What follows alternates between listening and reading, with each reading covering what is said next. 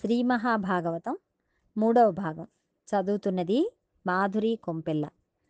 పోతనగారిలో మీరు గమనించవలసిన విషయం ఒకటి ఉంది. మనకి ముగ్గురు రాజులు ఉన్నారు. వారిలో ఒకరు త్యాగరాజు ఒకరు పోతురాజు ఒకరు గోపరాజు. వీరి ముగ్గురు పేర్లలో రాచరికం ఉంది. వీరు ముగ్గురు భగవంతుని సేవించారు. సేవించి ఈ దిక్కుమాలిన రాచరికం వద్దు అని తీసి అవతల పారేశారు. పిమ్మట గోపరాజు గారు సాక్షాత్తుగా రామదాసు గారు అయిపోయారు. త్యాగరాజు గారేమో త్యాగయ్య అయ్యారు. పోతరాజు గారు పోతన్న అయ్యారు. ముగ్గురు రాచరికాలను తీసి అవతల పారేసి ఈశ్వరుని పాదముల దగ్గర దాస్యమును అభిలషించారు. వీళ్ళు ముగ్గురు జగత్తును ఏలి భక్తిని పంచిపెట్టేశారు. పోతన గారికి జీవనాధారంగా కేవలం కొద్ది భూమి మాత్రమే ఉండేది. మనం సాధారణంగా ఒక మాట వింటూ ఉంటాం. ఏదోనండి రామాయణం చదువుకుందాం భాగవతం చదువుకుందాం అని ఉంటుంది. కానీ ఎక్కడండి? ఆఫీసు ఇల్లు. ఇంటికి వచ్చిన తర్వాత సంసారం. వీటితోనే సరిపోతోంది. భాగవతం పన్నెండు స్కందములు చదవాలంటే ఎక్కడ జరుగుతుందండి? కుదరటం లేదు. నాకు చదవాలని ఉంటుంది అంటూ ఉంటారు. మనం పోతనగారి జీవితాన్ని పరిశీలిస్తే ఆయనకి చిన్న పొలం ఉండేది. ఆయన ఏకశిలానగరం బోరుగల్లికి దగ్గరలో ఉండేవారు. ఉండి ఆ పొలం దునుకుని ఎప్పుడు నాగలి పట్టారో ఎప్పుడు విత్తనములు చల్లారో ఎప్పుడు పొలం దున్నారో ఎప్పుడు మంచం మీద కూర్చున్నారో తెలియదు త్రికాలములయందు సంధ్యావందనం చేసుకుని ఒకనొక నాటి సాయంకాలం చంద్రోదయం జరుగుతున్న సమయంలో వారు గోదావరి నదిలో స్నానం చేసి ఒక సైకతం మీద ధ్యానమగ్నులై అరమోడ్పు నేత్రములతో కూర్చొని ఉన్నారు. అప్పుడు వారికి రామచంద్రమూర్తి సాక్షాత్కారం అయింది. పోతన నీ జన్మ ఉద్ధరించాలని నేను అనుకుంటున్నాను. అందుకని నీవు మహాభాగవతమును ఆంధ్రీకరించు. తెలుగులో వ్రాయి అన్నారు. వెంటనే పోతనగారు రామచంద్రమూర్తికి నమస్కరించి అన్నారు. అయ్యా మీరు ఆనతిచ్చారు నేను భాగవతమును రాయడమేమిటి? పలికెడిది భాగవతమట. పలికించెడి వాడు రామభద్రుండట. నే పలికిన బవహరమగునట పలికెదవే రెండుగాథ పలుకగనేలా ఎంత వినయంతో చెప్పారో చూడండి. నేను భాగవతాన్ని రచించడం ప్రారంభం చేస్తున్నాను. కానీ భాగవతాన్ని రచిస్తున్నవాడు పోతన్నా? నా వెనకాతల ఉండి దాన్ని నా చేత పలికిస్తున్నవాడు రామచంద్రమూర్తి.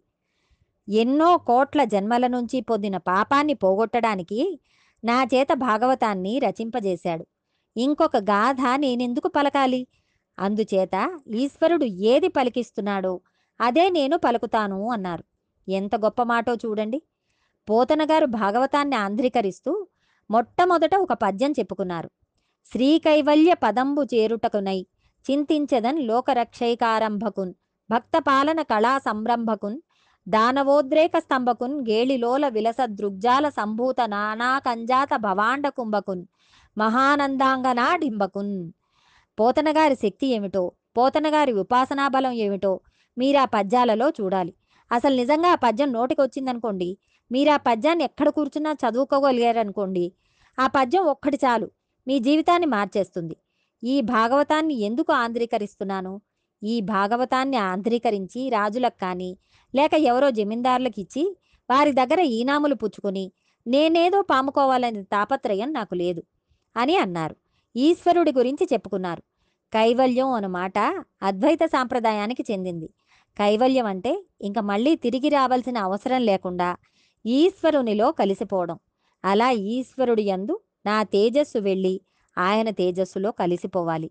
అలా కలిసిపోవడానికి గాను నేను ఆయన్ని ధ్యానం చేస్తున్నాను అన్నారు. రామచంద్రమూర్తి రచింపజేస్తున్నారు కాబట్టి చెయ్యి పోతనగారిది ఆ చేతిని కదిపిన శక్తి రామచంద్రమూర్తిది. పరమాత్మ లోకములను రక్షించుటకు ఆరంభించినవాడు. లోకరక్షణము అసలు సృష్టించడంలో ప్రారంభమవుతుంది. కాబట్టి ఆ పరమాత్మను సృష్టికర్తగా నేను నమస్కరిస్తున్నాను. లోకమునంతటినీ ఆయన రక్షిస్తూ ఉంటాడు. అదే పనిగా ఆయన పెట్టిన అన్నం తిని ఆయన జీర్ణం చేసి శక్తినిస్తే ఆ శక్తితో ఈశ్వరుణ్ణి తిట్టి తిట్టేవాని అందు కూడా ఈశ్వరుడు శక్తి రూపంలో ఉంటాడు. కానీ తనను నమ్ముకొనిన వాళ్ళని ఈశ్వరుడు ఉన్నాడు అని నమ్మి పూనికతో ఉన్న వాళ్ళను రక్షించడం కోసం ఈశ్వరుడు వాళ్ళ వెంట పరిగెడుతూ ఉంటాడు. ఈశ్వరుడు అలా పరిగెట్టే లక్షణం ఉన్నవాడు. దానవుల ఉద్రేకాన్ని స్తంభింపజేయువాడు. రాక్షసులందరికీ చావు లేదని అనుకోవడం వల్లనే అజ్ఞానం వచ్చింది. ఈ లోకములన్నిటినీ లయం చేస్తున్నవాడు ఎవడు ఉన్నాడో వానికి నమస్కరిస్తున్నాను. ఇందులో ఎవరి పేరుని పోతనగారు చెప్పలేదు. ఆయన పరబ్రహ్మానికి నమస్కరిస్తున్నాను. సృష్టికర్తయ్యై స్థితికర్తయ్యై ప్రళయకర్తయైన పరబ్రహ్మం ఏది ఉన్నదో దానికి నేను నమస్కరిస్తున్నాను. కేవలం తన చూపుల చేత లోకములనన్నిటినీ సృష్టించగల సమర్థుడు ఎవరు ఉన్నాడో? వానికి నేను నమస్కరిస్తున్నాను. భాగవతంలో పరబ్రహ్మంగా కృష్ణ భగవానుణ్ణి ప్రతిపాదించారు. కానీ ఇక్కడ కృష్ణుడని అనడం లేదు. మహానందాంగన అని ప్రయోగించారు. వానిని గురించి నేను చెప్తున్నాను. వాడు చిన్నపిల్లవాన్లా కనపడుతున్నాడు. కానీ వాడు పరబ్రహ్మ. అందుకని వాని కథ నేను చెప్పుకుంటున్నాను అన్నారు. ఇంతేకాదు అందులో ఒక రహస్యం పెట్టేశారు. పోతనగారిలా బతకడం చాలా కష్టం. పోతనగారి ఇలవేల్పు దుర్గమ్మ తల్లి. పోతనగారు తెల్లవారు లేచి బయటకు వస్తే విభూది పెట్టుకుని రుద్రాక్షలు మెళ్ళలో వేసుకుని రుద్రాక్షలు కట్టుకుని ఉండేవారు. నోరు విప్పితే ఆయన ఎల్లప్పుడూ నారాయణ స్మరణ చేస్తూ ఉండేవారు. పోతనగారు ఎంత విచిత్రమైన మాట వాడతారో చూడండి. కేళీ లోల విలస దృగ్జాల సంభూత నానా కంజాత భవాండ కుంభకున్ మహానందాంగనా డింబకున్ అన్నారు. ఎవరు ఈ మహానందాంగన? మీరు ఇంకొక రకంగా ఆలోచించారనుకోండి మనం పొందే ఆనందాన్ని శాస్త్రం లెక్కలు కట్టింది. ఆనందమును శాస్త్రం నిర్వచనం చేసింది. ఏదో మనుష్యానందం సార్వభౌమానందం దేవతానందము అని ఇలా చెప్పి చెప్పి చివరకు ఆనందం గొప్ప స్థితిని మహానందము అని చెప్పింది. ఈ మహానందం అనే మాట శాస్త్రంలో ఎవరికి వాడారు? శ్రీదేవి ఖడ్గమాల స్తోత్రంలో అమ్మవారికి వాడారు. అమ్మవారికి మహానందమయి అని పేరు. అమ్మవారి డింభకుడు కృష్ణుడు అంటున్నారు. ఎలా కుదురుతుంది? అమ్మవారి కొడుకుగా కృష్ణుని ఎక్కడ చెప్పారు? మీరు లలితా సహస్రాన్ని పరిశీలిస్తే అందులో కరాంగుళి నకోత్పన్న నారాయణ దశాకృతి ఎదురుగుండా ఉన్న భండాసురుడు పది మంది రాక్షసుల్ని సృష్టించాడు. మళ్ళీ రావణాసురుణ్ణి హిరణ్యాక్షుణ్ణి హిరణ్యకశపుణ్ణి సృష్టించాడు. వాళ్ళు పది మంది మరలా పుట్టామనుకొని యుద్ధానికి వస్తున్నారు వారిని అమ్మవారు చూసి ఒక నవ్వు నవ్వింది. వారికేసి ఒక్కసారి చెయ్యి విదిల్చేసరికి ఆమె రెండు చేతుల వేళ్ళ గోళ్ళ నుండి దశావతారాలు పుట్టాయి. పుట్టి మరలా రాముడు వెళ్ళి రావణుణ్ణి చంపేశాడు. కృష్ణుడు వెళ్ళి కంసుణ్ణి చంపేశాడు. అలా చంపేశారు. కాబట్టి ఇప్పుడు శ్రీ మహావిష్ణువు అవతారములన్నీ ఎందులోంచి వచ్చాయి అమ్మవారి చేతి గోళ్ళలోంచి వచ్చాయి. కాబట్టి శ్రీ మహావిష్ణువు మహానందమయి కుమారుడు. మహానందమయి డికుడు అందుకని అటువంటి స్వామికి నేను నమస్కరిస్తున్నాను అన్నారు. ఎందుకంటే ఆయన స్వరూపం మహానందం. ఆయన పేరు కృష్ణుడు. నిరతిశయ ఆనంద స్వరూపుడు. పోతనగారు భాగవతమును అంతటినీ రచించి ఒక మంజూషయందు పెట్టారు. ఆయన ఎవ్వరికీ తాను అంత భాగవతాన్ని రచించానని కూడా చెప్పలేదు. ఇది రామచంద్ర ప్రభువు సొత్తు. దాన్ని రామచంద్ర ప్రభువుకి అంకితం ఇచ్చేశాను అని అన్నారు. కొడుకుని పిలిచి ఆ తాళపత్ర గ్రంథములను పూజామందిరంలో పెట్టమన్నారు. ఆ తాళపత్ర గ్రంథాలు పూజామందిరంలో పెట్టబడ్డాయి.